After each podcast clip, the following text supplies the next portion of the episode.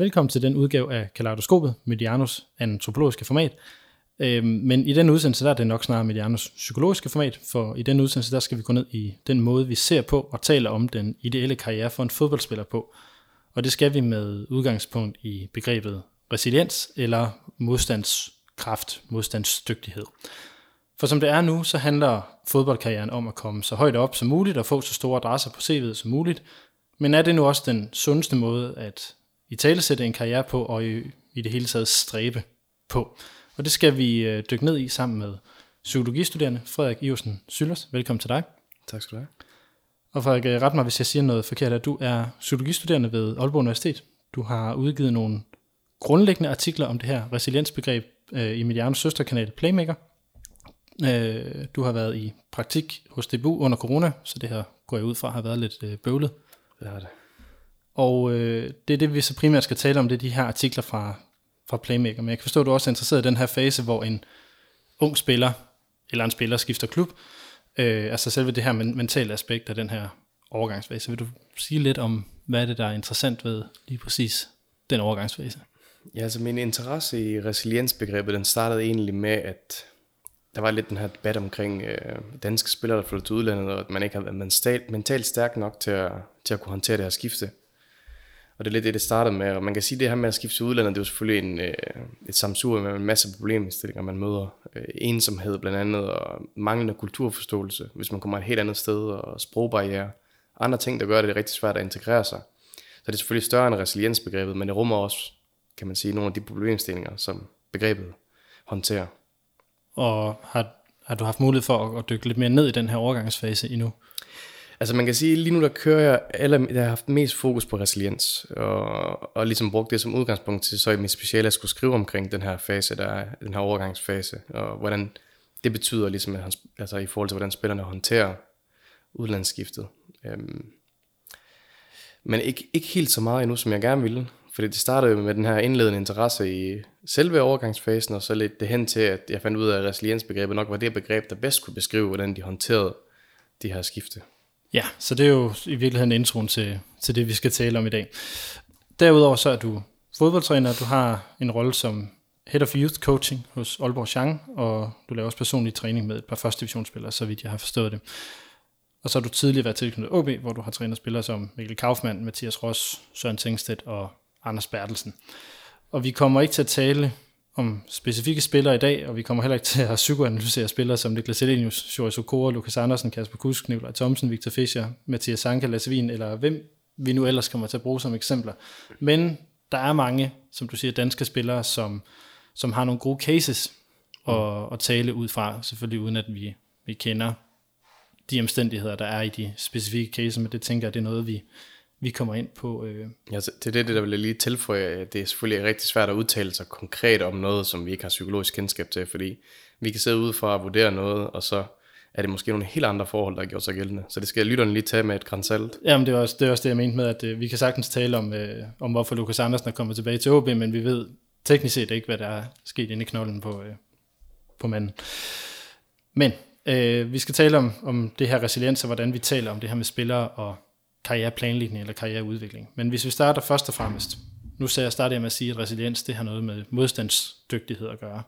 Hvad er resiliens sådan helt grundlæggende? Altså grundlæggende set så er resiliens egentlig oversat til at bruges generelt som øh, altså oversat til, at det er the ability to bounce back in the face of adversity. Så det vil sige, når man møder modgang, at så har man evnen til ligesom at vende tilbage til det, man var før modgangssituationen. Så det er sådan, det traditionelt set er både brugt og oversat til. Og er det også sådan, du opfatter, at det er sådan, man taler om det, når man taler om, om modstandsdygtighed i blandt fodboldspillere? I høj grad, i høj grad. Man taler rigtig meget om, at det er en form for evne, folk har. Det er noget, de kan. Det er noget, Zlatan har, som Kasper Kusk ikke har. Og det er den helt klassiske måde, som medier, journalister, eksperter og almindelige folk herhjemme taler om det på. Så det her med at sige, at en spiller han er mentalt stærk? Lige præcis. Og når du hører en, en ekspert sige, at han er mentalt stærk, hvad betyder det, at det, eller hvad er det så for nogle kendetegn, en spiller har, hvis han er mentalt stærk? Jamen altså, hvad det betyder... Altså i forhold til, hvordan man taler om det, ikke i forhold til, for jeg får gå ud fra, at der er en forskel på, hvordan man taler om det, og på, hvad der kan være det reelle. Ja, altså man kan sige, at det, det betyder, det er, at det kan lynhurtigt lede til en stigmatisering, hvor, hvor spillere sætter sin bås som svage, og hvis de sætter sin bås som svage, så kan det også godt influere dem, fordi selvfølgelig læser de også nyheder, de følger også med på Instagram, og de ser de kommentarer, der kommer på forskellige opslag. Og de kan godt, det kan godt lede til en tvivl hos dem selv, om de er stærke nok til at forholde sig til de modgangssituationer, de møder. Og man kan sige, i forhold til den anden del af, af dit spørgsmål, så, så leder det jo lidt til det her med, at man, øh, ja, udover den her stigmatisering, så betyder det jo også, at, at folk de bliver, hvad var det spørgsmål, var igen? Jamen altså, hvad der er forskellen på måden, og, og altså, hvordan man, eller hvad det kendetegner en spiller, når man taler om dem som mentalt stærke eller mentalt svage? Altså det, der kendetegner den traditionelle mentalt stærke, det er folk som Zlatan, som kan håndtere alt, og når, han, når der kommer en modgangssituation, så siger han, I am Zlatan, I can do everything. Og problemet med det, det bliver, at det bliver så lynhurtigt karikeret, at det er næsten uopnåeligt. Fordi det er ikke alle, der er ligesom Zlatan, det er ikke alle, der er ligesom Ronaldo, det er ikke alle, der er ligesom de her personer, som kan håndtere så meget, fordi det er meget mere kompliceret end det. Og hvordan er, skal vi sige, så hvis vi tager den, der så vender den om, så i forhold til de spillere, som man så siger, som er mentalt svage, det vil vi typisk sige om de her danske spillere, der, der vender hjem fra, fra et eller andet givet udlandsophold efter kort tid, at hvad er det, der så er galt med de spillere, at de, de er ikke dygtige nok, de er ikke, altså, karikeret, de er ikke stærke nok? Altså traditionelt set, og sådan helt sådan, den måde man taler, jeg snakkede med en kammerat for lidt siden, hans, hvor, jeg, hvor vi taler omkring resiliens, hvor han også sagde, at det er fordi, de er vant til, at de har curlingforældre, og de kommer fra et samfund, der er trygt, og de kommer fra gode forhold, og det er ikke ligesom de afrikanske spillere, sagde han, er selv afrikaner. Så det er ikke ligesom afrikanske spillere, de har alt at kæmpe for, de kæmper for deres landsby, de kæmper for deres familie, og det er sådan, det, den måde man ser det på, det er, at de har det fornemt. Ja, det er sådan en kliché i hvert fald, den der, som man altid hører. Og det er den der, de bliver nøset meget. Og det er derfor, de er mentalt svage. Så det er det, der bliver karakteristikken af dem, af den yes. årsag. Øh, og så det her resiliensbegreb, hvordan er det så blevet brugt i forhold til den her stigmatisering? Altså man kan sige, at resiliensen har jo ligesom, der er tre forskellige former for resiliens, eller der er tre definitioner af resiliens, men der er ikke nogen universelt accepteret øh, resiliensdefinition. Og det den traditionelle måde, man ser det på, det er, at resiliens er et træk. Så det er noget, du har, eller noget, du ikke har.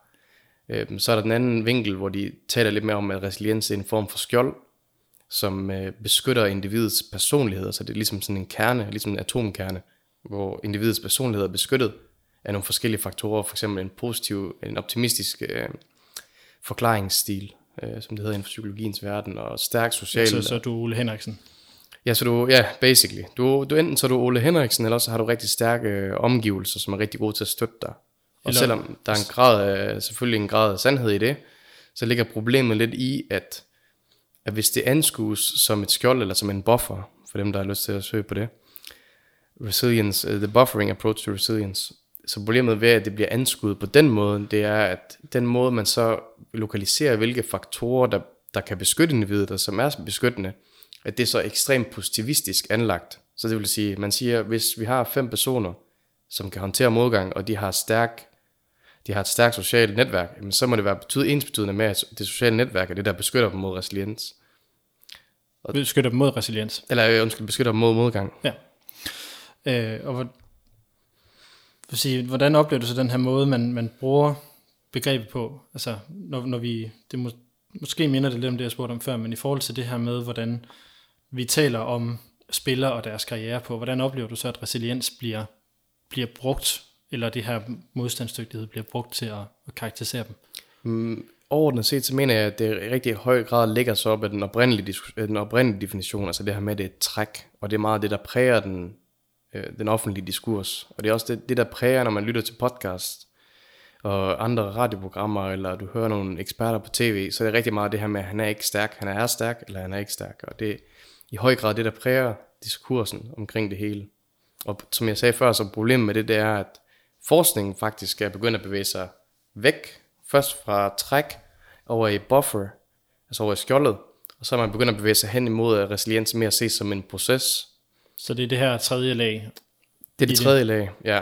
Men det, er jo, det minder jo så meget om det, som man ellers taler om i fodboldverdenen, med at, at altså, det her konstant beta, altså med at du altid er i proces, at det ikke er, er skal vi sige, målet, eller jo, målet, der er, der, der er det vigtigste, men det faktisk er vejen, derhen til.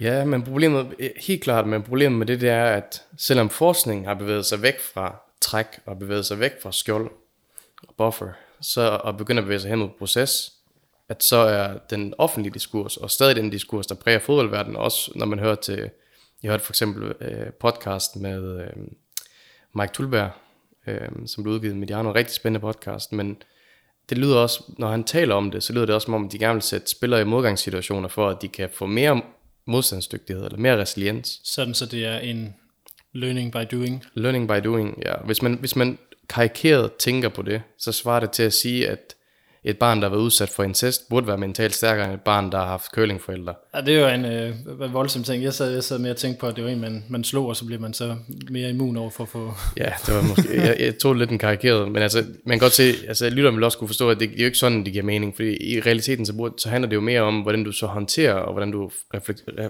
hvordan du reflekterer over de modgangssituationer, du møder, og så er det selvfølgelig anderledes for børn og, og voksne, men det skal nok komme ind på senere også. Mm, fordi nu er vi nu er vi sådan begyndt at grave lidt ned i, i, i sådan det psykologiske aspekt af det, øh, i et eller andet omfang, eller i hvert fald den, den mere faglige del af det.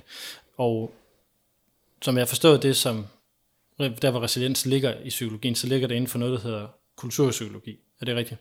Altså resiliens, det ligger inden for mange grene af psykologi, men den vinkel, jeg bruger på, til at undersøge resiliensbegrebet, det ligger inden for kulturpsykologi. Og hvad er kulturpsykologi? Kulturpsykologi, det handler rigtig i høj grad om, hvordan man danner mening, altså menings, øh, meningsskabelse. Øh, og så altså den her diskurs, der eksempelvis er i fodboldverdenen om? Nej, mere, mere at kulturpsykologi beskæftiger sig med, at altså hele grundpræmissen i kulturpsykologi, det er, at mennesket er et meningsskabende væsen, og det er det, der adskiller os fra planter. For eksempel der, vi kan, vi kan danne mening, vi kan, vi kan skabe mening, og det gør vi ud fra de ting, som er til rådighed i, i verden. Altså det vil sige, at for eksempel, man, man kalder det science. Science, det er alle de kulturelle means, som er in the flow of experiencing. Så det vil sige, at det er alt, det er alt fra den stol, du sidder på, til det bord, du, står, du sidder ja, så, ved. Så, så, så, øh, symbol, ikke symboler, men genstande. Ja, det kan både ting. være genstande, det kan også være verbale ting. Øh, og i høj grad så er det det her med, at, at på grund af vores tidligere erfaringer, så skaber vi mening af de ting, der er til rådighed nu og så med henblik på en fremtid. Så hvis jeg for eksempel siger, hey, og ser sur ud på dig, at så forstår du det anderledes, end hvis jeg siger, hey, mm. og kigger glad og smiler til dig. Og det er jo det, er jo det her, hvor jeg synes, det bliver morsomt, fordi det er jo sådan noget, som også nærmest overlapper med antropologi og, og måden at og, og sådan anskue, jamen, hvordan er det et øh, kulturelt set, at vi opfatter, lad os sige, det kunne være et, et, øh, et blink med øjet. Er det flyttende? Er det en trussel? Er det et er det en tilfældighed, fordi det er et øjeklør? At det også kræver en eller anden form for øh, kulturel forståelse for, for at kunne, kunne gøre det. Og så kan man sige, at antropologien jo i høj grad beskæftiger sig med det, ja, det kulturelle og det almen kulturelle, altså det vil sige på et lidt mere overordnet makroplan. Ja, så vi løfter os væk fra, fra det her individ. Lige præcis, ja. hvor kulturpsykologien beskæftiger sig med individet, altså helt ned i individet i nuet, altså i det øjeblik, der er lige nu, mm. og ikke det, der er nu, men det, der lige er sket. Så det er virkelig meget, meget tæt på en, det, som jeg vil som antropolog vil kalde en fænomenologisk tilgang til verden. Ja, helt høj, i høj grad. Øh, så er den i hvert fald lige på plads, at det ligesom er individet i, i øjeblikket, ja. vi, øh, vi taler om, når vi taler om, om resiliens. Øh, og jeg kan forstå, at du synes faktisk ikke, at man skal bruge resiliens eller modstandsdygtighed, når man taler om, om fodboldspillere og, og fodbold på den her måde. Hvorfor skal man ikke bruge resiliens? Altså, den måde man siger, altså resiliens som ord, det kommer jo af reselio, som er det latinske ord, og det oversættes til bounce back. Og ligesom jeg sagde før, så er grundpræmissen i kulturpsykologi også, at alting, der foregår i nuet, det forstår du med udgangspunkt i din fortid. Så, så en hermeneutisk måde. Med, ja, lige præcis, og så med henblik på din fremtid. Øh, og det kaldes semiotisk mediering, eller semiotic mediation på engelsk. Og problemet med resiliens, det er, at ordet i sig selv oversættes jo til noget, der indebærer, at tid er reversibelt. Altså det vil sige, når jeg møder modgang, hvis jeg håndterer det godt, så bliver jeg Frederik igen fra før modgangssituationen. Mm. Hvorimod, at det er jo ikke sådan, tingene fungerer, fordi alting altid er i bevægelse fremad. Alting er altid i bevægelse fremad. Så det vil sige, at tid er irreversibelt. Så det vil sige, at resiliens som begreb kan ikke dække over de udfordringer, den, den verden, vi lever i. Nu prøver jeg lige at, simplificere det, fordi jeg er sikker på, at jeg forstår det. Så det er Resiliens er et, er et dårligt begreb at bruge, fordi det grundlæggende siger, at mennesket ikke kan ændre sig. Ja. Det siger basically, at mennesket er statisk. Altså at vi er en konstant, og modgangen, hvis vi håndterer modgangssituationen rigtigt, altså bevæger vi os tilbage til at være den samme konstant, som vi var før. Ja, så, så, så man så kommer tilbage i vægt, eller i ligevægt, frem for at være, have været, når man har været i uligevægt. Altså det, det ved jeg godt, det er ikke lige så skarpt, men, men det er grundlæggende det, der er. Men i, i princippet, ja, det kan man godt sige. ja, det kan men, man godt men, sige. men en specifik ligevægt. På En bestemt- specifik ligevægt er præcis det samme, som man var før. Og hvis lytteren tænker på en modgangssituation, de, de, har mødt i deres liv, så vil de også tænke, at de nok ikke er det samme, er det samme individ efter modgangssituationen, som de er før. Øhm, for eksempel for mit eget vedkommende har jeg mistet min far, og jeg er da langt fra den samme person i dag, som jeg var før han gik bort. Ja. Øhm, så når vi så kigger på det her, øh, eller når du kigger på det her, så, så er du, øh, åh, jeg skal lige have den her vendt rigtigt. Øh, Du har fortalt mig, at du er i gang med at skrive på en forskningsartikel Ja. omkring, øh, eller hvor du prøver at rekon, kon, rekonceptualisere, det var et svært ord, rekonceptualisere resiliens. Hvad er det, der skal så skal ske med resiliensbegrebet, for at du synes, at det er bedre at bruge, end, øh, end det er nu? Altså først og fremmest så har jeg i min artikel øh, lagt hele fundamentet og diskuteret de nuværende dominerende, øh, de tre dominerende resiliens tilgang. Altså så det her med kerne, buffer og, og proces. Yes. Øhm, og der er ligesom halvvejs igennem min artikel, efter jeg diskuterede dem og diskuterede de begrænsninger, de havde, der har jeg problematiseret selve re- resiliensbegrebet. Og så har jeg i stedet foreslået, at man kalder det præsiliens, hvor P'et står for pro, altså det latinske ord pro, altså det vil sige, det er en, det er en forward movement, altså det er en bevægelse fremad, og det indebærer, at man hele tiden er i bevægelse. For på den måde, så kommer man væk fra hele den her øh, lidt øh, forhistoriske tilgang med, at Altså den statiske. den statiske, den reversi, altså hvor tid er reversibelt, og det kommer man lidt væk fra. Og så har jeg i højere grad lagt op til, at resiliens frem for alt er en handling. Øhm, og det er selvfølgelig meget mere kompliceret, end når jeg siger, det en handling.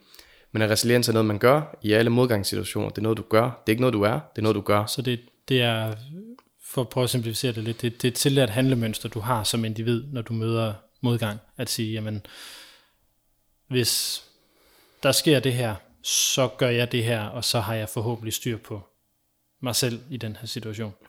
Ja, i princippet, og så, og så vender det tilbage til hele kulturpsykologien, og så hele, der er noget øh, i kulturpsykologien, tæller med noget, der hedder hypergeneraliseringer, og det er ligesom et, et, det øverste lag i meningsdannelsen, og uden at gøre tingene for kompleks, så er det med det her med, at når vi møder noget, og vi fortolker på verden, altså danner vi også nogle, nogle overordnede forståelser af verden, som præger vores, både vores, øh, både vores bevidste og vores underbevidsthed i vores handlinger og i vores forståelse af verden.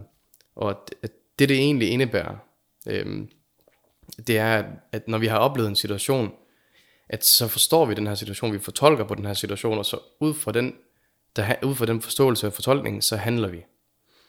Men det betyder også, at når tid er irreversibel, som jeg sagde før, det her med, at alle, alle nuer er et hele tiden, hvert nu er et nyt nu. Ja, sådan, så, så tiden er lineær. Ti- Tid, er, tid bevæger sig altid fremad. Mm. Øhm, og når det gør det, så betyder det også, at alle situationer ikke er ens. Så lad os sige øh, det her eksempel, Mark Tulberg han kommer med i podcasten med, at de laver noget planlagt, planlagt modgang med en spiller. Så det, det er også super fint, det kan, det kan sagtens fungere helt klart. Men de situationer, han møder, når han kommer op på det første hold, tre år senere, end når han er U19-spiller, jamen det er ikke de samme situationer, han møder. Men alligevel, så kan der godt være et element af, at fordi han tidligere har dannet de her hypergeneraliseringer, altså den øverste del- del af meningsdannelsen, at så kan han trække på det, når han forstår de nye situationer. Det kan han gøre. Det er ikke sikkert, det sker. Så, så øh, uhelder, også uden at vide helt præcis, hvordan de er, de arbejder nede i Dortmund med, med, den her planlagte, ja. med den her planlagte modstand. Så det, som de gør, er at grundlæggende at give deres øh, unge spillere et, altså en hurtig måde at analysere en, en, en modgangssituation på.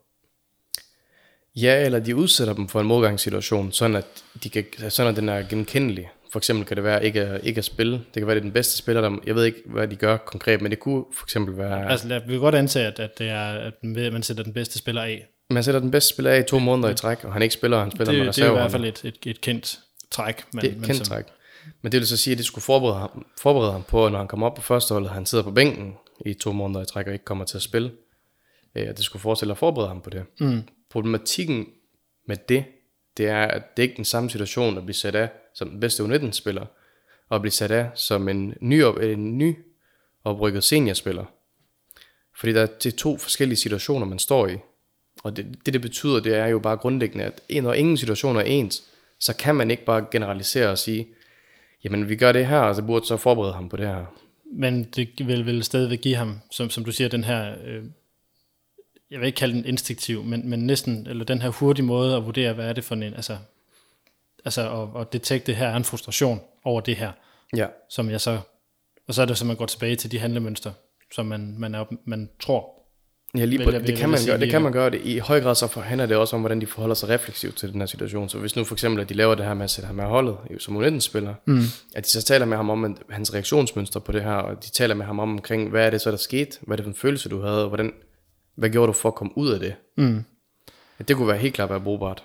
Men også at forberede ham på, når du så kommer op på seniorholdet, og du ikke spiller i to måneder, jamen så ved du allerede, hvad er det for nogle følelser, du kommer til at sidde med, og hvordan du kan forholde dig til dem. Mm. Der har de jo selvfølgelig et kæmpe team af psykologer ansat i Dortmund for eksempel, Ja, til at, til at arbejde med. til at arbejde med det her. Mm.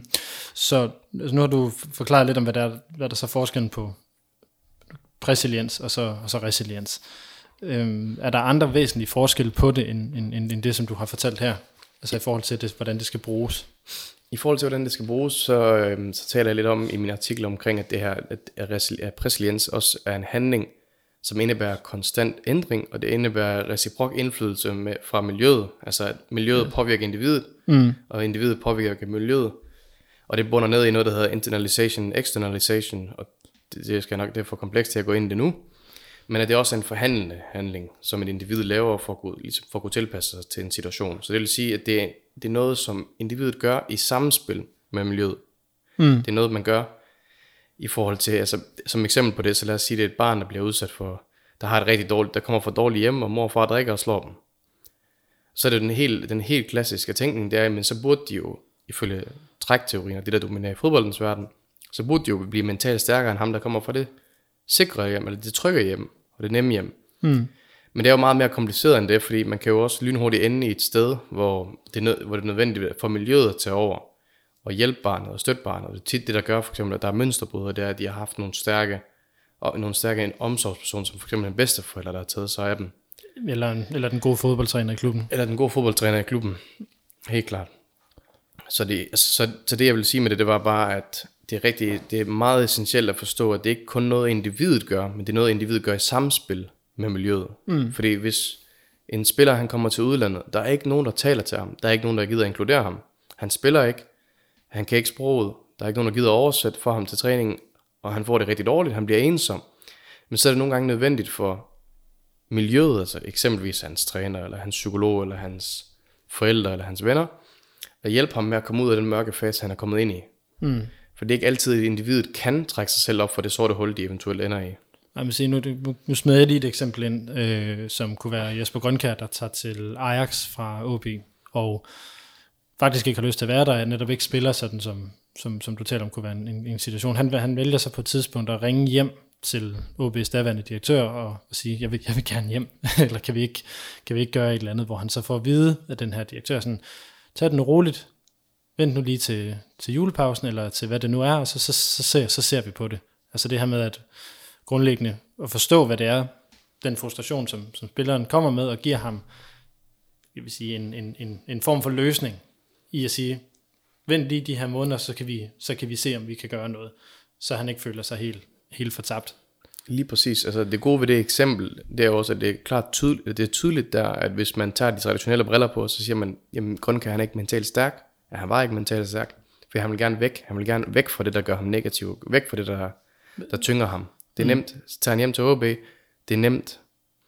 Men fordi at formanden i OB, eller direktøren i OB, er så, er så klarsynet, at han kan se, at det, det skal nok blive godt alligevel, og hjælper ham i det, så ender det så med, at grunden kan få en fremragende karriere i udlandet på grund af det, miljøet gjorde for ham. Så det vil sige, det, det, det der er rigtig vigtigt at lægge vægt på, det er, at det ikke er individet kun, der handler, men det er individet, der handler i samspil med miljøet. Ja, og det, i det her tilfælde, der kan miljøet jo være, altså i det her tilfælde vil det jo så være tillidspersoner, Ja. i, et eller andet, i en eller anden forstand, og det er jo så, ja, meget individuelt, hvem det er, der ender med at blive en tillidsperson, fordi det tror jeg, vi alle, vi alle sammen har prøvet, at det kan være, det kan være fodboldtræneren, det kan være øh, en eller anden person, lad os sige, at man er netop er taget til, øh, nu har jeg lige Ajax eksempel i hovedet, men man er taget til Ajax og har fået en, en god hollandsk ven, jamen så er det, så er det den ene person, eller vi kan tage et Slatsen eksempel igen, som, som var gode venner med, øh, hvad var der han hed, den egyptiske spiller Mido i Holland, selvom at, at de kæmpede om, om pladsen, så hjalp det faktisk, at når man, der var en tillidsperson i, et, i et eller andet, i et eller andet forstand. Og når vi så, altså lad os prøve at komme hen til, hvordan er det så, man så skal bruge det her begreb, vil man sige, fremadrettet. Og det, der er det nok det her med, hvordan vi skal have det ind i, i fodboldens diskurs på, på en eller anden måde. Så hvordan tænker du, at, at præsiliens, eller hvis du skal være psykolog resten af dit liv, hvordan vil du så implementere præsiliens i forhold til arbejde med, øh, med fodboldspillere?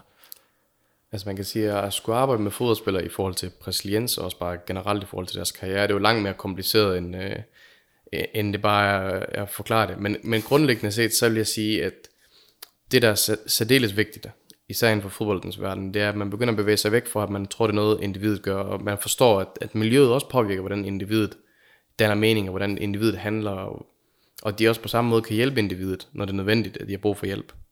Øhm, og det synes jeg er en rigtig vigtig måde, så hvis jeg skulle tale til en fodboldklub, så vil jeg, tale, så vil jeg sige til dem, at måske for eksempel, for at deres spiller skal, for eksempel Joachim Mæle, der skifter væk for OB, lad os bare tage det som eksempel. Nu har han haft en fin karriere. Ja, fordi han klarer sig, han klarer sig også godt. Så han det... klarer sig rigtig godt, men hvis nu for eksempel han bliver fanget i et mørkt hul, og hans gamle træner ringer til ham, og taler med ham om det, det kan gøre en forskel på, om han så formår at komme igennem den her situation, som han er i. Nu er, han, nu er det gået godt, så nu tager vi godt en god case. Men at det, det her med, at, at, at miljøet forstår, at selvom spilleren ikke længere er vores, så for at vi kan generere endnu flere penge, og han kan blive solgt til en større klub, og vi kan få flere uddannelsespenge, at så hjælper de måske også, også bare personlig interesse, så hjælper de personen, og de får en person til at tage ned og måske flyve ned og besøge dem, eller de, de hjælper dem med hele den her tilpasningsproces. Og det samme gælder de klubber, som henter spillere til, at de forstår, at de ikke bare skal isolere en, en finsk spiller på en øh, 18-årig finde på et værelse inde i midtbyen, øh, i Aalborg for eksempel, at de ikke bare skal sige, værsgo, og så er der ikke nogen, der taler til ham, men at de forstår, at de skal tage hånd omkring vedkommende at de skal lave et miljø, hvor vedkommende også føler sig velkommen i. Det tror jeg, man er god til i danske klubber. Det er man mindre stærk til i udlandet. Ja, for mange steder. Ja, for det, der hører man i hvert fald tit de her eksempler om, at der er det sådan lidt den her, øh, det som din, din ven sikkert vil sige, den afrikanske måde, hver mand, hver mand for sig, og hver mand, øh, hver mand mod hinanden. Øh, og nu kommer vi selvfølgelig ind i noget af det her, som, som der ligger i det, fordi når vi taler om, om resiliens, vil jeg så vælge at kalde det her fra, i forhold til, øh, til fodbold, øh, så ligger det her jo også i, i den måde, som vi skal forstå, der bliver meget øh, teoretisk beklaget til lytter, men, sådan, men det vi kan kalde den postmoderne fodbold, altså hvor det ikke længere er, er gutterne nede for poppen, eller ham, der lige var stærkest, øh, eller ham, der gav de andre bank i omklædningsrummet, som, øh, som, som er på holdet, men, men at det er en, en meget mere altså kompliceret proces øh, at spille fodbold i. Er du enig at det, det, det er den retning, man kommer til at, at gå i? Helt klart, der er mange ting, der har ændret sig med fodbolden også jo. Der er rigtig mange ting, der har ændret sig, og det er jo også anderledes. I gamle dage kunne man ikke have lige så mange udlændinge på et hold. I flere ligaer, der det, du må ikke have mere end to-tre stykker. Hvor det i dag er rigtig, rigtig mange, rigtig mange klubber. Hvis du tager en klub som Manchester City, det er jo to-tre englænder, de har i startopstillingen. Ja, det er nærmest ikke en Manchester-klub, altså, Nej. hvis, man skal være, hvis man skal være lidt grov Nej, lige på, på, den, på den konst. Men det, det, det er måske en helt anden udsendelse i virkeligheden. Øh, men det, som jeg nemlig synes, der var interessant ved dine artikler i, i, i Playmaker, øh, det var, at, at de, som jeg læste dem i hvert fald, lagde op til en ny måde at tale om fodboldspilleren som, som individ på. At det netop ikke er den her øh, mønsterbryder, eller den her hårdt prøvede type, der, øh, der kommer op og så får en, en, en flot karriere. Dermed ikke sagt, at øh, overklassedrengene ikke, ikke altid har været der og sådan noget der. Det har de jo selvfølgelig også. Men, men at det netop er den her jungle. Øh, så hvordan skal vi hvordan skal, hvordan skal vi tale om fodboldspillere fremadrettet? Så kan vi prøve at dykke ned i nogle eksempler bagefter. Jeg tror grundlæggende set, så skal vi tale om fodboldspillere som, som individer. Og det vil sige, at vi skal tale om dem. Hvad, hvad er forskellen på, på at tale individer på, på den her måde, altså det man har gjort det før, bare lige så jeg er med på den. Forskellen er, at vi skal ikke, vi skal ikke længere kigge, man burde ikke længere kigge på, altså hvad, hvorvidt de er mentalt stærke eller ej, man skal mere kigge på, altså nu taler jeg især for, på den vejen, der hedder øh, klubbernes og trænernes og spillernes selv, mm. at man skal forstå, at det er en langt mere kompliceret del, altså en langt mere kompliceret mentalt verden, vi er i nu. Det er også noget af det, som mange af de store sociologer taler om, at det er en helt anden verden i dag, end det er for, for mange år siden, og med tilkomsten af sociale medier og sådan noget, er spillerne også mere udsat. Og det betyder, at der skal også være mere beskyttelse omkring dem. Ikke, at, ikke at jeg siger, at det skal pakkes ind i vat. Det er slet ikke det, jeg siger. Det jeg siger, at der skal være mere respekt for, at bare fordi, at øh, der kommer en spiller, der hedder Kasper til, og der kommer en spiller, der hedder Rasmus til, så er det ikke den samme spiller, det er ikke, de samme, det er ikke den samme måde, vi skal håndtere vedkommende på. Det er to forskellige spillere. Og så kan man godt trække på sin egen, altså sine erfaringer med, med andre, og de ting, man har lykkes med, men det er ikke det samme. Og vi skal forstå, at hver eneste individ har sin egen forhistorik, de har deres egen oplevelser, de har deres egen eventuelle traumer, de har deres egen problemstillinger, de har mødt. Så det er ikke den samme person, som, som den anden. Altså Rasmus og Kasper er ikke de samme personer, for at tage eksempel for før. Nu har vi karikeret det lidt. Ja. Så når du, øh, når du har været ude i, i, i klubber og så kigge på de her spillere, oplever du så, at det, øh, eller oplever du så, at man er på vej hen mod den her til, tilgang? Nu har jeg også været, nu har jeg også turneret lidt i Sydeuropa og, og se, hvordan man håndterer det andre steder end i, i Danmark. Så der kan jeg sige, der synes jeg ikke lige så meget, man gør det. Øh, men jeg synes, I Sydeuropa? Der, I Sydeuropa, i hvert fald min erfaring. Okay, øh, så man, man er længere fremme i Danmark på, på det her plan? Helt klart. Øhm, og det er jo også noget af det, som igen vender tilbage til den offentlige diskurs, det her med, at de har det godt, og de har det nemt. Øhm, og, og det er uden tvivl indiskutabelt, at det er selvfølgelig anderledes at spille øh, på, på Ajax Akademi, end det er at spille på, på AB's Akademi. Men, ind, men ikke desto mindre, så er, det, så det positive i Danmark, det er, at vi også forstår, at, de, at vi skal behandle folk forskelligt. Altså vi skal nuancere, hvem de er. Altså god ledelse er jo også ledelse af individer. Det er jo ikke ledelse af en gruppe nødvendigvis. Men det er, at man kan motivere den enkelte. Nu, nu talte du om øh, sociologer så moderne. Er det ikke også er det ikke bare sådan lidt, lidt noget, klar, noget postmoderne fis, det der med, at vi, det skal være fokus på individet og, individ, og det, den enkelte persons behov hele tiden? Det kan man sige på en måde, det kan det godt lyde lidt som om, at nu skal vi også passe på, og det er også en svær verden, de lever i, så nu skal vi sørge ja, det er for også hårdt, Det er også hårdt for Rasmus. Det er også hårdt for Rasmus, og det er synd for ham og sådan noget. Men, men folk skal også huske på, især lytterne, som måske ikke har sat sig så meget ind i sociologi, så skal de også huske på, at hvis de bare tænker tilbage på deres egen barndom, og hvordan de var i, i for eksempel i sociale relationer, og hvordan de brugte tid med deres venner, hvordan, hvordan relationen var dengang til i dag. I dag er verden meget mere isoleret. Du er meget mere isoleret, fordi folk de isolerer sig bag skærme. Socialt samvær er ikke lige så eksisterende i alle ven, venskabs, øh, hvad det, alle vennekredse, som det var tidligere. Problemet er, at individet bliver isoleret. På grund af den teknologiske fremskridt, altså sker der høj grad at man måske ringer, i stedet for at besøge vedkommende. Ja, eller man chatter. Eller man chatter over Facebook. Men uanset hvordan man vender og drejer det, så kan chat, online chat, telefonsamtaler, det kan aldrig erstatte den, den nærhed, den intimitet, der ligger i at sidde over for en person og sidde og snakke med en person. Fordi man blandt andet spejler hinandens kropssprog, fordi man blandt andet taler, kigger hinanden i øjnene, og du føler en anden form for nærhed. Og det er det, det, jeg vil sige med det, det er det rigtig, rigtig essentielt at forstå, at den her verden, den er ikke den samme, som den har været før. Og det betyder, at vi skal heller ikke behandle mennesker på samme måde. Så nu, nu lægger jeg måske nogle ord i munden på dig, når jeg siger det næste her, men det her med, at, at, at vi har fået, altså det som der ligger i isoleringen, er, at folk er, er blevet mere, du siger ikke, det er teknologiens skyld, og det er ikke den diskussion, vi skal starte, men at folk er blevet mere selvcentreret, fordi man ikke får spejlet sig på samme måde. Altså man kommer ikke ud som man måske nåede at gøre i, i, i vores generation, altså løbe lege på, på vejen, hvor man bare var en del af en, af en gruppe på, på en anden måde. Ja, og man kan sige, især for den kommende generation, altså dem, der er på vej op til at blive senior, her, seniorer her de næste 10, 15, 20 år, at især for dem skal man være opmærksom på det her, fordi de har ikke haft, de, altså når børn leger, når børn leger, så laver de både rollespil, far, og børn, og leger alle mulige forskellige lege, men det, de lærer gennem lejen, det er også at navigere i sociale koder. Og problemet, problemet bliver, at hvis man ikke navigerer i de her, lærer at navigere i de her sociale koder, så bliver man enormt, enormt centreret omkring det, man kender, og det, man kender, det er sig selv. Det, man kender, det er sig selv, og det trykker i hver, i, hver for en selv. Ja, hvad, hvad en specifik, lad os sige, en specifik familie måske gør som, som deres mønster. Så man lærer, det har man selvfølgelig altid gjort, men man lærer fremadrettet i højere grad af sin egen families socialitet end, øh, end af andres. Ja, lige præcis. Og, når, og hvis, vi vender, hvis vi tager det tilbage i, i brasiliansen, tilbage i hele modstandskrabs, øh, krabs, øh, krabs, oh. modstandskrabs. Mod, modstandskrabs. Hvis vi tager det tilbage til hele den diskussion omkring resiliens, at så bliver problemet, at vi har spillere, som har nogle andre udfordringer, end dem, der var tidligere. For der er forskel på, at du håndterer måske en barn, som kommer fra en hård baggrund, som lad os bare sige Wayne Rooney, han kommer fra en hård baggrund. Og så på, at du, kom, du øh, håndterer en spiller, som kommer fra et hjem, som er måske er trygt, ja, måske er godt, ja, middelklasse, fint, men vedkommende er måske ikke blevet spejlet så meget i deres emotioner, fordi at den samtale, det samvær, de har haft med deres venner, har været via Fortnite, har været via FIFA, det har været, altid været online. Og uanset hvordan man vender og drejer det, så kan online og chat, samtaler, det kan aldrig, eller hvad det, telefonsamtaler, det kan aldrig erstatte den, de, den læringsproces, der ligger i at være sammen med mennesker. Og det, det betyder, når folk de bliver isoleret i de her, i de her bobler, det er, at du får så også mennesker, som er enormt meget selvcentreret. Ja, men jeg, det, det, jeg sidder... For eksempel foreningslivet, det er jo bare, det er i hvert fald på vej tilbage, især blandt børn og unge, hvor dengang jeg var barn, så var der seks hold i Aalborg Chance U9-afdeling. I dag har vi et hold med 14 spillere. Mm.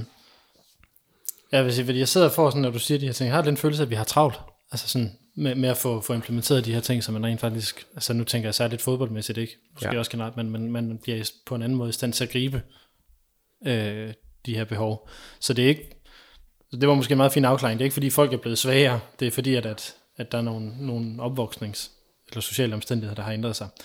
Men for at gå tilbage til det her med, hvordan vi taler om spillere og deres karriere, fordi det er det, jeg grundlæggende synes, der, er det, der også er interessant i det her.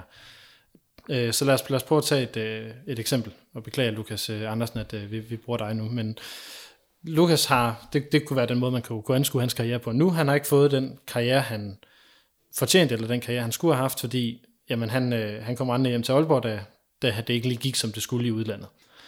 Øh, det vil være den klassiske måde at, øh, at se det på, at han var ikke mentalt stærk nok til at klare sig derude. Øh, så nu sætter jeg så det, også bruger også Lukas, men, men på et andet eksempel, og, og så håber jeg, du kan give mig ret i, om det er sådan er på vej hen mod den, den, den forståelse, vi forhåbentlig skal hen til.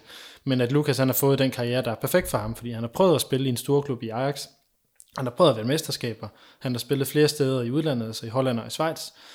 Og nu har han så kommet hjem og er anfører og ved at gøre sig selv til en klublegende i sin barndomsklub. Det er jo på mange måder en, en øh, misundelsesværdig og beundringsværdig karriere. Er det, er det den fortælling, vi, vi i højere grad skal ramme?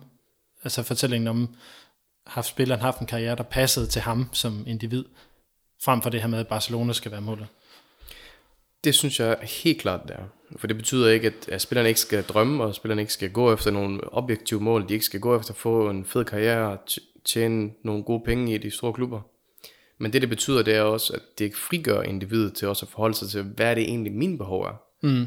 Er det mine behov at skulle være stjernen på fodboldhold? Skal jeg være en lederskikkelse i hierarki? Skal jeg være, skal jeg være tryg?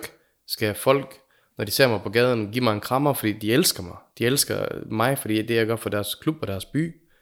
Eller vil de gerne være nederst i hierarkiet i en, to, i en stor klub og tjene 10 millioner mere om året?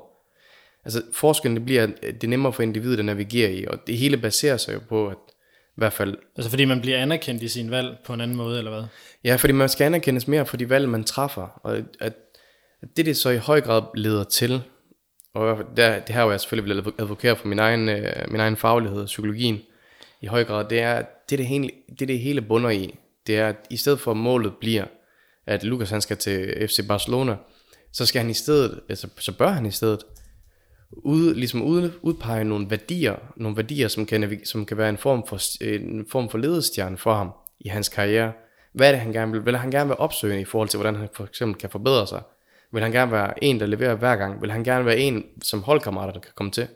Og det, der sker med det, det er, at succeskriteriet for ham ændrer sig, fordi at han ikke længere kigger på, at nu skal jeg spille i Barcelona, og hvis han ikke gør det, så er det nederlag, så har han fejlet. Også i hans egen øjne, også i hans omgivelses øjne, og også i alle andres øjne. Ja, så det her med, at som man jo typisk siger, at man er fejlet, hvis fordi man ikke kunne klare sig i udlandet. Ja, lige præcis. Men altså, det er i høj grad, i stedet for, bliver, i stedet for objektive mål, i stedet for objektive succeskriterier, det så i stedet bliver hans egne værdier, som navigerer hans egen karriere.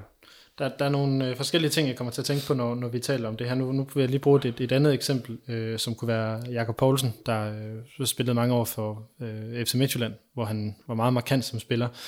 Han vælger jo som, vil se, det er, han må, have været 9, han må have været 29, da han skifter fra Midtjylland til Monaco, hvor han så er i to år, hvor han overhovedet ikke spiller nærmest. Han spiller 17 kampe, og så kommer han så tilbage til Midtjylland og har så fem år, hvor han er meget, meget markant.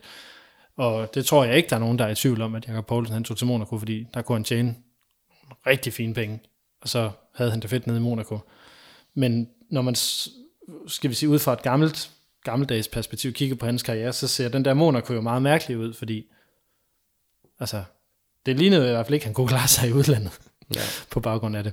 Så vil man så, det går jeg ud fra, du siger ja nu, så vil man vel forstå hans karrierevalg bedre, eller anerkende hans karrierevalg på en anden måde. Helt klart, Jakob Poulsen har vurderet, så lad os bare lad os antage det. Nu antager vi igen, vi kender ikke manden. Nej, Men- eller, eller casen. Eller casen. Men lad os bare antage, at han tænker, jeg er ikke, øh, fodbold det er ikke det vigtigste i mit liv. Det vigtigste i mit liv, det er at forsørge min familie.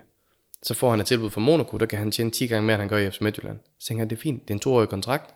Hvis den løber ud, eller så, så er der noget indtil den løber ud, om jeg spiller eller ej, det er ligegyldigt, for jeg skal have penge til, når jeg går på fodboldpension, eller pension for fodbold. Men så er der jo ikke noget galt i det valg, han har truffet. Hvis, han, hvis derimod, at han tænker, at jeg vil gerne et sted hen, hvor jeg gerne vil føle mig vigtig, og jeg vil gerne føle, at jeg har en høj plads i det, både det sociale hierarki og på holdet, men så er det måske ikke nødvendigvis den bedste beslutning for ham. Så det er egentlig, som den måde, man egentlig burde anskue det på, det er, især for spillerne selv, at de træffer beslutninger baseret på de, de steder, hvor de tænker, at de vil føle sig tilpas. Det giver mere mening for dem at skifte til en lidt mindre klub i Tyskland, end en større klub, fordi den klub, som de kommer til, der er der større fællesskab, der er større kærlighed til både mellem fans og, og spillere, det er en mindre by, og det, det er tættere sammenhold. Så giver det mere mening at skifte det, hvis det er det, man føler sig tilpas i. Hvis det er det, man mener, er er det, man har behov for, og de værdier, man selv har. Ja, for nu kan vi lige huske, nu kan man ikke altid lige vælge som fodboldspiller. Det kan man ikke, nej. Det er selvfølgelig også mere kompliceret end det. Mm. Men, at, men at det, det i høj grad leder til, det er, at, at det er ekstremt individuelt. Det er, ikke, det er ikke så simpelt som bare at sige, at han klarer sig ikke i udlandet, og derfor er han bare ikke en succes. Fordi nogle gange så har de andre succeskriterier. Mm. Du, har, du har arbejdet med en spiller, som, øh, som, som havde nogle, til, nogle muligheder for enten, enten Sverige eller, eller England, kan jeg fortælle du på et tidspunkt. Øh, hvad var det, der lå i det i forhold til de her ting, vi taler om med, med motivation? Altså, det, det, hans case var det lidt anderledes, fordi at han er en ung spiller med, med et rigtig fint potentiale, og en rigtig ydmyg og god fyr, men han, han ville rigtig gerne have, komme et sted hen, hvor han fik en masse spilletid. Øhm, og så er det klart, at så kommer der nogle gange nogle muligheder også, hvor man kan, altså hvor man også, altså hvad kan man sige, han havde muligheder for at komme andre steder hen, end nødvendigvis hans egne prioriteter var indledningsvist. Altså hans prioriteringer var, var spil, og så kom han, kunne han måske komme et sted hen, hvor han måske ikke spillede så meget, men han kunne måske tage et step i hans karriere, altså på en højere hylde i England, som måske gjorde, at han så vidste, at hvis jeg var der et par år, men så kunne han vælge at vrage mellem alle klubber i Danmark, så set. Og det er ligesom det, der guidede ham i den. Det var en beslutning om, at det her det kan hjælpe mig på længere sigt, frem for at, at det var beslutning om, at det her det er fedt. Ja, Altså- fordi det, er jo- det er jo det, der også kommer i spil, når vi taler om det her med, hvad er det, hvad er det gode karrierevalg? Det er man jo ikke, altså, vi ved jo alle sammen godt, vi kan godt lægge den her plan og så sige, jamen nu gør jeg det her, og om to år vil jeg være i, øh, der vil jeg spille i, i, i, i, i et tophold i Championship, eller, eller et bundhold i Premier League, og så øh, vil jeg videre til øh, en, en, en, en, øh, en sydeuropæisk liga, fordi jeg gerne vil prøve en anden, at spille i en anden fankultur, øh, og så kan jeg nemlig vælge at vrage mellem de danske klubber, når, når jeg har prøvet det, og så har jeg opnået mit mål, men det kræver netop også, at der er de her klubber, der, der er interesseret i dig. Ikke? Ja, men problemet, problemet med målet, det bliver, hvis klubberne så ikke interesseret, så er det fordi, så kommer han til at vende det ind af, altså nu ikke den her spiller, men generelt så kommer en spiller til at vende det ind af, men hvorfor er de ikke interesseret med, i mig i, i Tyskland? Det er måske fordi, jeg ikke er god nok. Og så lynhurtigt, så leder det til sådan en negativ spiral, hvor man begynder at øh, tvivle på sine egne evner. Og den negative spiral, den leder også til, at man præsterer dårligere det sted, hvor man er. Så hvis i stedet man guider sig efter de her værdier, ligesom jeg sagde før, med ledest, hvis det er en ledestjerne for en, så er det ligegyldigt, om adressen hedder Grækenland, eller om adressen hedder Tyskland, eller om den hedder England i princippet. For det skal være det sted, der passer til en. Mm. Det sted, hvor det er det rigtige sted. Så man, hvis man har det godt, hvor man er, så er det ikke nødvendigt at skifte. Jeg vil sige, igen nu, for at blive ved med at trække cases op, som vi ikke ved noget som helst om, så kunne man jo også tage, kommer jeg med to eksempler, det kunne være Niklas Elenius, og så, hvad hedder det, Aston Villa, hvor han jo har været åben omkring, at, at der kom depression og, og angst og alt muligt andet ud af det, så der var Aston Villa nok et, et retrospektivt i hvert fald et, et forkert valg, ligesom Mainz var det for Kasper Julemand som, som træner, og nu er det ikke fordi, at det blev så, så hårdt nødvendigvis øh, psykisk, det er svært at tale om de cases her, ikke? Men, ja. Men det her med, at man, man kom, talte jo også om, om julemand i hvert fald, da han kom tilbage fra at det, oh, så gik det ikke i, i den her klub. Men når man ikke kender omstændighederne omkring det, så, så bliver det den, den, den, den skæve vurdering i virkeligheden. Altså man kan sige, lad os tage den her julemand case. og det er klart, at man som træner, især man er dygtig, ligesom, ligesom landstræneren er, så er det klart, at man også gerne vil udfordre sig. Det er klart at tage fra Nordsjælland til Mainz, det er jo også, altså Bundesligaen er jo et kæmpe step op i forhold til dansk fodbold. Men problemstillingen i det, det er, at det setup, han kom fra, det var meget baseret på, altså det var meget mere frie tøjler. Hvis, hvis, hvis Nordsjælland, nu siger alle fodboldklubber, det handler om at vinde. Lad os lige lægge det fast. Men hvis Nordsjælland de har en gennemsnitsalder i deres startopstilling på 22 år, og de slutter som nummer 4 i Superligaen, så er, det, så er det jo også en succes. Fordi de har givet chancen til unge spillere, det, det er en klub, der lever af at sælge unge spillere til udlandet. Hvorimod Mainz, nu kender jeg ikke Mainz, jeg har ikke selv været dernede, men Mainz i princippet kan være en, det er en, en etableret klub. Der handler det ikke om, at man skal give chancen til 17-18-årige, men derimod om, at man skal levere resultater, så man måske kan komme i Europa. At så, kommer, så passer det måske ikke med den person, han er, når han går fra den ene klub til den anden. At det stemmer måske ikke overens med hans værdier, med den træner, han gerne vil være, og det menneske, han gerne vil være. Hvorimod måske en anden klub, lad os bare sige St. Pauli, nu kender jeg ikke heller ikke St. Pauli, lad os bare sige St. Pauli, det er en klub, som er meget bedre til at give unge spillere, som rigtig gerne vil leve af at sælge unge spillere til udlandet, eller til større tyske klubber. Men som du siger, så ligger, mere oplagt. men som du siger, så ligger der også det her individuelle valg i, at jamen, så vil jeg faktisk gerne udfordre og sige, nu skal jeg faktisk et sted hen, hvor jeg er, for det går jeg også ud fra, det, det er en ting, man også psykologisk taler om, ikke? Jamen, her, hvor jeg er ukomfortabel henne, mm. hvor jeg er ude på, på det, vi andre vil sige, når nu er man på dyb vand, nu tager man en chance, og så ser man, hvordan fungerer det? Lykkes det her? Men igen, så ligger der det i det, at når man så tænker over det, så er man også, reflektiv, så er man også refleksiv omkring den proces. Så mm. siger man til sig selv, okay, jeg tager til den her klub, den passer ikke på de her punkter med den jeg er. Det kan godt gå galt, og hvis det går galt, hvad betyder det så? Mm. Hvad er det, det betyder for mig? Og forskellen det bliver, at i stedet for at han tager til Mainz, for eksempel, og han oplever sig selv som en, som en failure, fordi ja, eller, om, eller, eller, eller omverdenen gør det. Eller omverdenen, ja han oplever med sikkerhed ikke sig selv som en failure, for det er jo også en... en ja, han, han kender casen og er klar over, hvorfor det lykkes. Lige præcis. Han ved måske, at bestyrelsesformanden, han var, eller bestyrelsen, de var meget strenge, og det var måske ikke det rigtige. Det ja. ved han godt selv. Mm. Men det ved vi jo ikke. Men i stedet for, at man... Øh, hvor var det spørgsmål var igen? Ja, men det her med, hvordan at, at, altså, at, at øh, man sætter sig stillet, steder ud, der er ukomfortable. Nå, ja, det var sådan, det var. Jamen, i bund og grund, så er det jo også fint, at man opsøger det, det, det ukomfortable. Men igen, det handler altid om at være refleksiv. For det er nemt at lave, øh, altså en, nu kender vi heller ikke case med Helenius, men han tager til Aston Villa med sikkerhed en langt større paycheck, end han fik i OB. Øhm, men hvis der, ikke ligger den der, hvis der ikke ligger den der proces i, hvis han ikke tænker, men okay, hvis jeg ikke får spilletid, så kommer jeg garanteret til at reagere på den her måde. Og hvis jeg gør det, hvad er det så, det betyder? Det betyder, at jeg måske kommer ned i et hul. Så det er måske nødvendigt, at jeg får min familie med til England, så når jeg ikke spiller, jamen så kommer jeg til at have, det støtte, have den støtte, jeg har brug for i nærheden af mig, og det, det giver omgivelser, som kan hjælpe mig til at håndtere de her modgangssituationer. Nu spørger jeg så lidt dumt, men øh, har man ikke haft den her tilgang øh, i, i mange år i, i virkeligheden? Nogen har, det er også ekstremt kulturelt betinget, fordi hvis du for eksempel, hvis folk har set den, øh, den dokumentar, der ligger med Tottenham på Amazon, så da de henter Steven Bergwijn i, øh, i januar, så har han, så følger han ind i et hus med hele hans familie. Så jo, han har måske tænkt på det, men det er også en anderledes kultur, hvor man måske kan, altså Yusuf Poulsen for eksempel, der tager ned til, til Leipzig, han tager ned alene, og så kan jeg ikke huske, om det er noget med, at hans kæreste, hun kommer så Jamen, mens det, han er dernede jo... i noget tid, men han tager alene afsted. Der er mange, der ikke tager alene afsted, især i andre kulturer. Der har de familie med mor og far. Jo, men det, det, er, der også, det er der også mange af de, af de danske spillere, der tidligere godt. Så Thomas Helve havde også sin, sin kæreste med til, til Udinese, da han kom, kom derned. Og, og det, som jeg egentlig vil mærke, at du talte om med værdier, det var jo også en ting, som, som, som Martin Jørgensen arbejdede med, med, mm. med sin personlige, jeg kan ikke huske, om det var træner, eller coach, eller psykolog, eller eller hvad det var, men at det var navi- værdierne, der man ligesom skulle navigere efter. Så, så det, jeg prøver at fiske efter, det er, hvor nyt er er det her, eller de her tanker? I forhold til det her med, at man skal navigere efter værdier, så det er jo i høj grad også noget, som psykologer arbejder med. Og det er jo noget af det, som, som jeg synes er problematisk ved brugen af, af de her mentale coaches, hvor nogle af dem med sikkerhed er rigtig dygtige, øh, men, men flere af dem måske har taget en uges kursus, og så lige pludselig kan rådgive professionelle fodboldspillere med udgangspunkt i deres egen tidligere karriere som måske håndboldspiller, hvor tingene er meget mere komplicerede tingene er meget mere komplicerede, så når det bliver det her med, at man opstiller målsætninger, og de skal spille fast i den her, øh, Helenius skal spille fast i Aston Villa, så leder det også lige hurtigt til, at han ser sig selv som en, som en failure, hvis han ikke gør det, eller han ikke er en succes, fordi han ikke har nået de mål, han har sat sig. Hvorimod, hvis man arbejder efter værdier, så ved man godt, at jeg kan aldrig blive det perfekte menneske. Jeg stiler imod det. Jeg arbejder imod det. Men jeg kommer aldrig derhen, men jeg gør, hvad jeg kan for at komme derhen. Det er min ledestjerne. Og det gør det meget nemmere at håndtere de eventuelle negative situationer og modgangssituationer, man møder, fordi man derimod forstår, at jeg har truffet de her beslutninger baseret på, hvem jeg er, og hvis de ikke lykkes, så er jeg stadig den, jeg er. Og det er en meget mere positiv måde at anskue det på.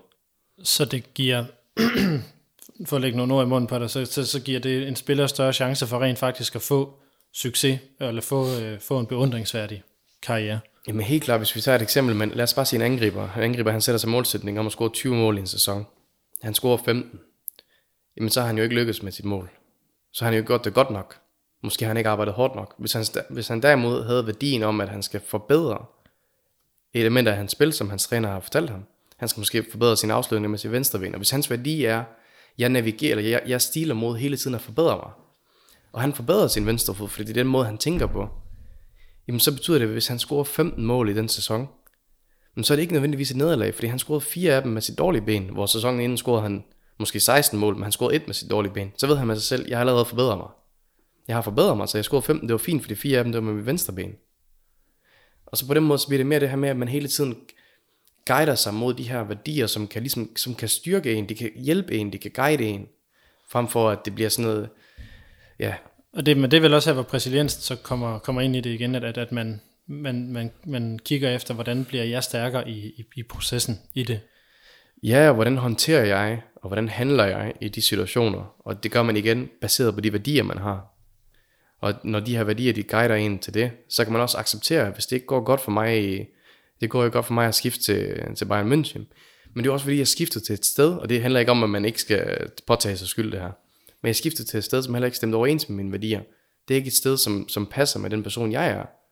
Men så er det også langt nemmere som spiller ikke at falde ned i det mørke hul, som Helenius for eksempel gjorde, og blev deprimeret.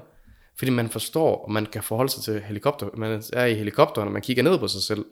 Frem for at man bare er i mørket. Så kigger man ned på mørket opfra, mm. kan bedre forholde sig refleksivt til det.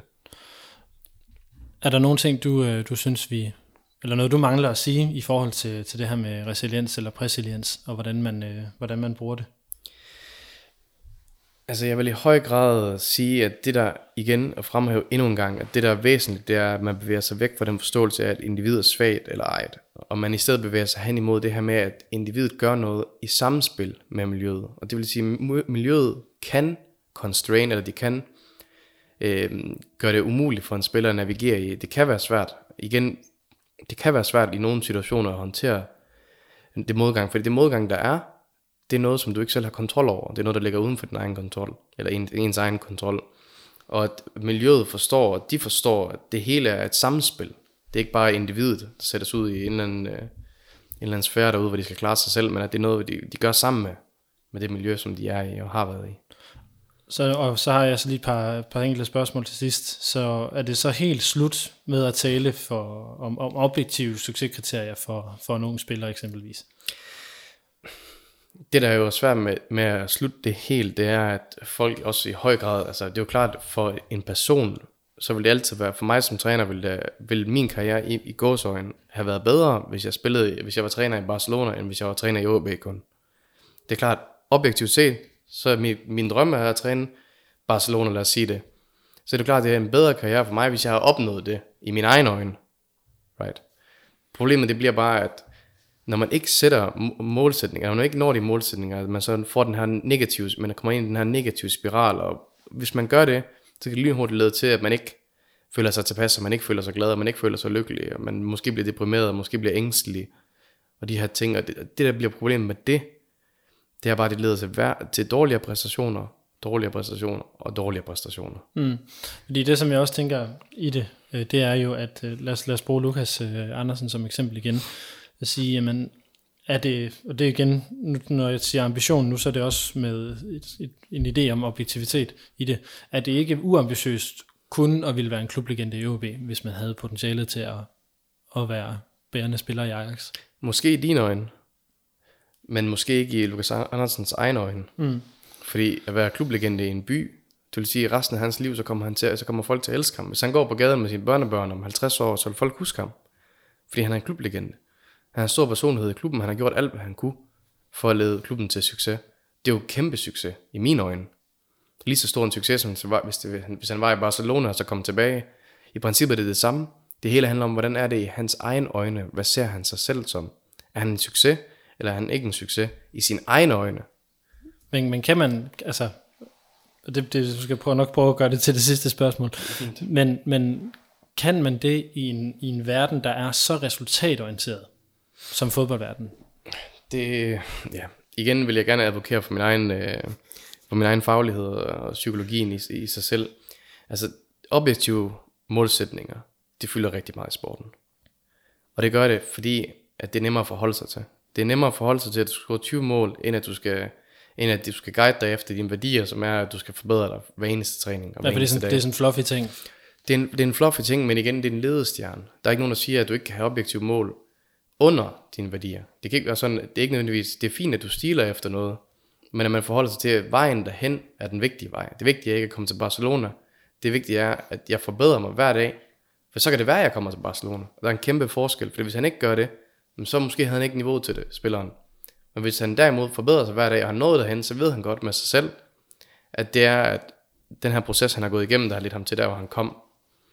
Og igen, altså det, det her, det der også fylder rigtig meget i, rigtig, rigtig meget i fodboldens verden og i sportens verden, det er den her brug af mentale coaches. Og jeg vil igen fremhæve, at uden tvivl er de rigtig dygtige, rigtig mange af dem.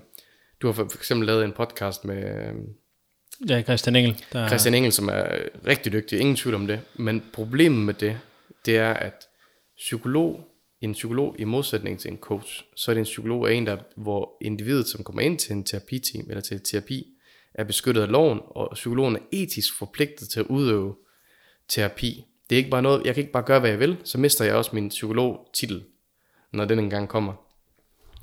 Så det vil sige, at det, der er rigtig vigtigt, det er, at folk de forstår, at det er ikke, det er ikke bare målsætninger. Det er ikke bare at sige, at jeg skal score 10 mål i år, jeg skal score 15 mål i år, jeg skal holde clean sheet 5 gange. Det er ikke det, det handler om. Det, det handler om, det er, at man forbedrer sig. Det, det handler om, det er, at man har værdier, man stiler efter, man hele tiden prøver at nå, nå hen og, og være i den proces, man er i. Og det er her, i høj grad her, hvor psykologen kan, kan hjælpe meget mere end rigtig, rigtig mange coaches kan. så, så bliver den også lige sendt afsted. Lad os, øh, lad os sige, det var det bliver de, øh, de sidste ord.